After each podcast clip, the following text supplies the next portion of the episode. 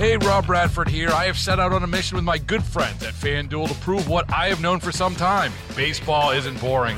Now I have a daily podcast to prove it, with some of the most notable people in the baseball world screaming baseball isn't boring from the mountaintops, or at least agreeing to come on our show. Players, managers, G Ms, and yes, even the commissioner of baseball, Rob Manfred. It has been a constant wave of baseball's most powerful voices. So join the revolution. Subscribe and soak in Baseball Isn't Boring. Listen on your Odyssey app or wherever you get your podcast. You'll be glad you did. I promise I'm not trying to rub it in, but the sun is shining. I've been wearing shorts and a T-shirt all day here in Fort Myers Beach, and it's seventy-two, and people here are sort of complaining about it being a little chilly. We are at Margaritaville Resort on Fort Myers Beach, and we're here with uh, two guys from Minnesota who came together to build this absolutely beautiful resort. Tom Torgerson and John Dammerman are with us. Thank you guys so much for having us here, and uh, this resort is stunning.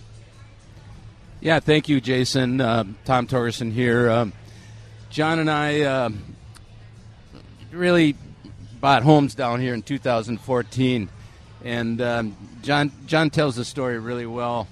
Um, Love the area, love the beach, love the Midwestern feel to, to the area here.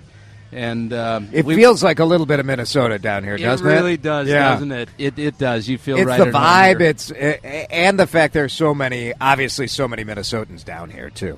It is that Midwestern culture, and, and we both uh, fell in love with it. Our wives did as well. Our, our families, to a great extent, migrated down here. And uh, we call this home now, but uh, we always have great fond memories of of Minnesota, and uh, maintain residences up there. And both John and I, are our roots are West Central Minnesota. Uh, John, the journey to opening this resort was uh, a rocky road, to say the least. At first, uh, there were a lot of people from the community here who were uh, hesitant about, you know, some of the rustic kind of fishing village vibe down here being, you know, the, the the shacks being replaced by a big resort. And uh, then you had COVID, and then you had a hurricane. Uh, it, it's been one thing after the next, hasn't it? It has. It's been a very uh, challenging project, to say the least, um, much more so than most of the projects we've we've accomplished up in Minnesota. We started in December of two thousand fourteen, actually put the first parcel under contract, and the idea was, oh, we'll build a, you know, a, a modest hotel. And then one thing led to another. We acquired more properties. I think there were six or seven transactions and parcels that were acquired.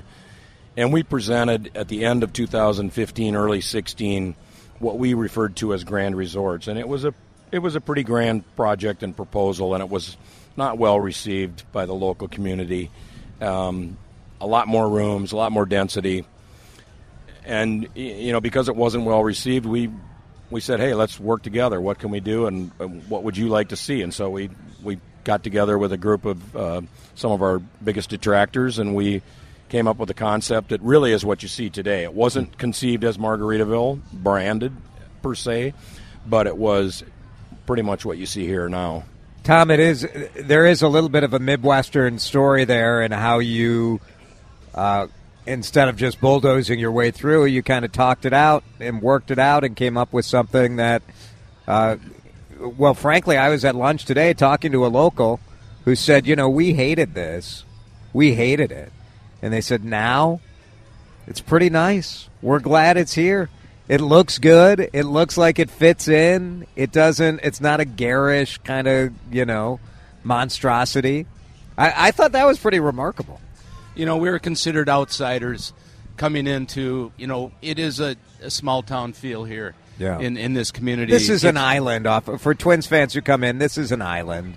In, it is. In many ways. It, it, well, it, it, it, it really is an island. Literally and also figuratively. Yeah, it's it's half a mile wide and seven miles long, and uh, has uh, maybe uh, five thousand registered voters, of which only twenty-five hundred on average vote in an election, sure, but they're very vocal. Yeah, they're very vocal, and they're they're full time down here, and they're they're very involved, and, and we really needed to gain their trust, and And that's what we did over the first couple of years, as John was alluding to. We we took on our staunchest um, opponents, and, and when I say we took them on, we just embraced them. We brought them into our homes. We brought them into meetings and and just opened ourselves up to them and their feedback and, and worked with them collaboratively. And uh, the, the things really started to turn around at that point. In in about two thousand seventeen, I would say, John, that, that things really started to turn around. Uh, how how did you guys make it through the hurricane that hit here, uh, well, now o- almost two years ago? Yeah, Ian was, um, I guess, our maybe our third largest hurdle to overcome. I mean, the first one, obviously, being the opposition. We were approved unanimously by the council in May of eighteen. Mm-hmm. Um, and then, as we all know, we were hit with a worldwide pandemic um, in twenty twenty, and literally... Um, We're kind of got the green light to go ahead in the middle of COVID, and we started, we put a shovel in the ground August thirteenth of uh, twenty-one, and thirteen months later, on September twenty-eighth of twenty-two, we were we were hit with Hurricane Ian, the mm. largest hurricane to ever hit the U S, um, and we were hit right on the nose. Yeah. Um, it was a it was really devastating for the island. I mean, and there were so many friends and and people who lost their, not only their businesses, but their homes as a yeah. part of Ian. And we were fortunate that, you know, the resort is built to hurricane standards. And it we it's not that we weren't damaged. We took our took our blows, but um, we came through it okay, and we were able to get back on track. We ended up probably losing six-plus months in our schedule as far as opening. But uh, fortunately, we were able to, to continue and get to where we are today. That's John Dammerman, Tom Torgerson, uh, the developers, hotel operators uh, behind Margaritaville. And I understand you guys are working towards another site too, right? We have another property we acquired post-Ian. Um, I, I can speak to uh, one other uh, sure. challenge in the in the process. Uh, after we got that the unanimous council approval, there was a uh, so-called competitor. We don't believe they're competitors whatsoever, but at any rate, another resort operator contested um, the um, the council action, ah. the unanimous council action in approving our project, and that set us back two years. Also, that was um, three lawsuits, two two appeals um, uh, against the town for their zoning approval mm-hmm. they provided us. Of course, we. We had to defend ourselves and the town um, because we were the ones that really had were at risk sure. um, in, in the suits, and, and we prevailed. But that set us back two years, actually, before wow. the pandemic. Before the pandemic. So that's how you, oh. you can fast forward to today, and you can kind of see how, you know, we consumed ten years of time right. of our lifetimes. Well, how's it feel to be sitting here and to see it now, though? Surreal. yeah. Surreal is right. Yeah. I, I mean, mean that's it, just a crazy journey. It, it is really crazy. Is. And to think that it was, um, you know, literally nine-plus years yeah. uh, from the time we acquired the first parcel until we were able to open the doors. Uh, it, it was a lot of perseverance, um, you know, a lot of, I will call it, Minnesota goodwill. Um, we hung in there. We've been friends a long time, partners a long time. And um, we've been through a lot, but this was a this was a big one. Yeah. Um, But we're we're thrilled to be here today and, and to be able to, you know, look around and see people enjoying the island and, and know that it's it's a really a catalyst for the revitalization of Fort Myers Beach. Fort Myers Beach, and a lot of Minnesotans ask me about it because, you know, they come down here for twin spring training. They come down here just uh, to enjoy the beach and enjoy the lifestyle.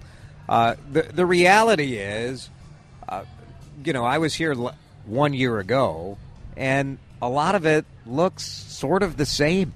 So there is some progress, but it's slow, right? I mean, to get material, to get insurance, to get all of these things, it's it's a slow recovery. You know, and the this I- is like sort of like, wow, all right, this is a vision of what what could be around. I will the say the island, though, Jason, is pristine. It is cleaned up. The beach is beautiful. The beach looks great. And, and the vibe yes. is back. The vibe is back, whether it's... Uh, food and, and beverage trailers or uh, food and beverage operations that have reopened, small resorts that have reopened. Um, the, the island is pristine. It is clean. It is beautiful. And the travelers are back. This is the first season You know, you've seen the traffic. The beach you know, is jammed with people. Like, it's jammed. Pretty cool to Absolutely see. Absolutely jammed. Yeah, and it's only seventy-two, so. That's right. Like, That's right. It's definitely jammed. But it is good to see. They're wearing bikinis and swim trunks out there. I didn't notice any of that. I don't know what you're talking about. I keep my eyes at eye level, you know. I don't I don't need trouble. It is going to take time, you know, for us to, to it's for just the reality, island to rebuild. Yeah. It is the reality. But, you know, like I said, this this can be a catalyst for that rebuilding, and we're We're so supportive of all of our, you know, other business owners and, and residents, and we, we want only the best for the island. Your company has a lot of uh, hotels in the Twin Cities, too, twenty-three in the Twin Cities. We were just talking about my hometown of Maple Grove, where you guys have, I think, all the hotels. They're just, it's just beautiful. Uh, is travel kind of picking up for you guys? Are the hotels doing better? Hey, Rob Bradford here. I have set out on a mission with my good friends at FanDuel to prove what I have known for some time. Baseball isn't boring.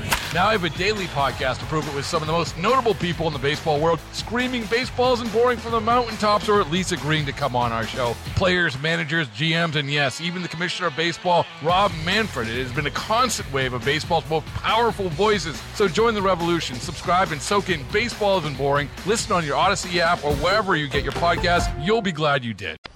You know, Minnesota is a slower market to recover post-pandemic. Um, there's no no bones about it. Yeah. um, in in terms of hospitality and travel. Um, you know, you, you you know better than any of us that, you know, some of the bad um, yeah. public relations raps that uh, Minneapolis has gotten, and uh, so that's really hurt the hospitality industry. So we still have, I, I think we're really at the bottom of the recovery from a hospitality standpoint in, in the nation. But uh, we're coming. We're you know it's coming, yeah, and, and yeah. we're showing bigger gains now in the metro area than the rest of the country, because we, we earned those bigger gains because yeah. you know in the early recovery we just didn't have them. We didn't see we didn't see those gains. So we are starting to see them now. So we're hopeful that, you know, give it another couple of years, that that maybe we can recover and, and uh, get back to where we were pre, pre-pandemic. Well, we're so grateful for uh, you guys coming and sharing your story with us, and certainly. Uh, this resort is a knockout, so Minnesotans have to come down here and check it out. You know, this is, um, we like to call it a, a an entertainment complex that also has happen to have some really beautiful lodging accommodations. You know, this is not your typical, this, well, this is the first of its kind in Southwest Florida um, for this type of resort. This is really about entertainment. It's about action. It's it's it's it's just about having a great time, and uh, it's very open to the public, so you interact with, with other people from, from Southwest Florida here.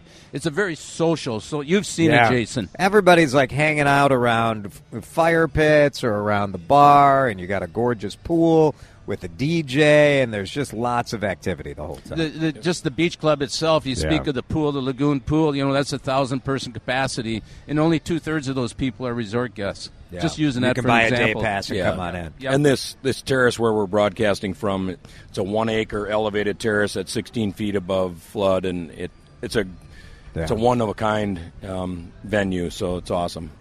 John Dammerman, Tom Torgerson, thank you guys so much. Thank you, Jason. Thank you. three fifty, back in a minute on C C O. Hey, Rob Bradford here. I have set out on a mission with my good friends at FanDuel to prove what I have known for some time. Baseball isn't boring.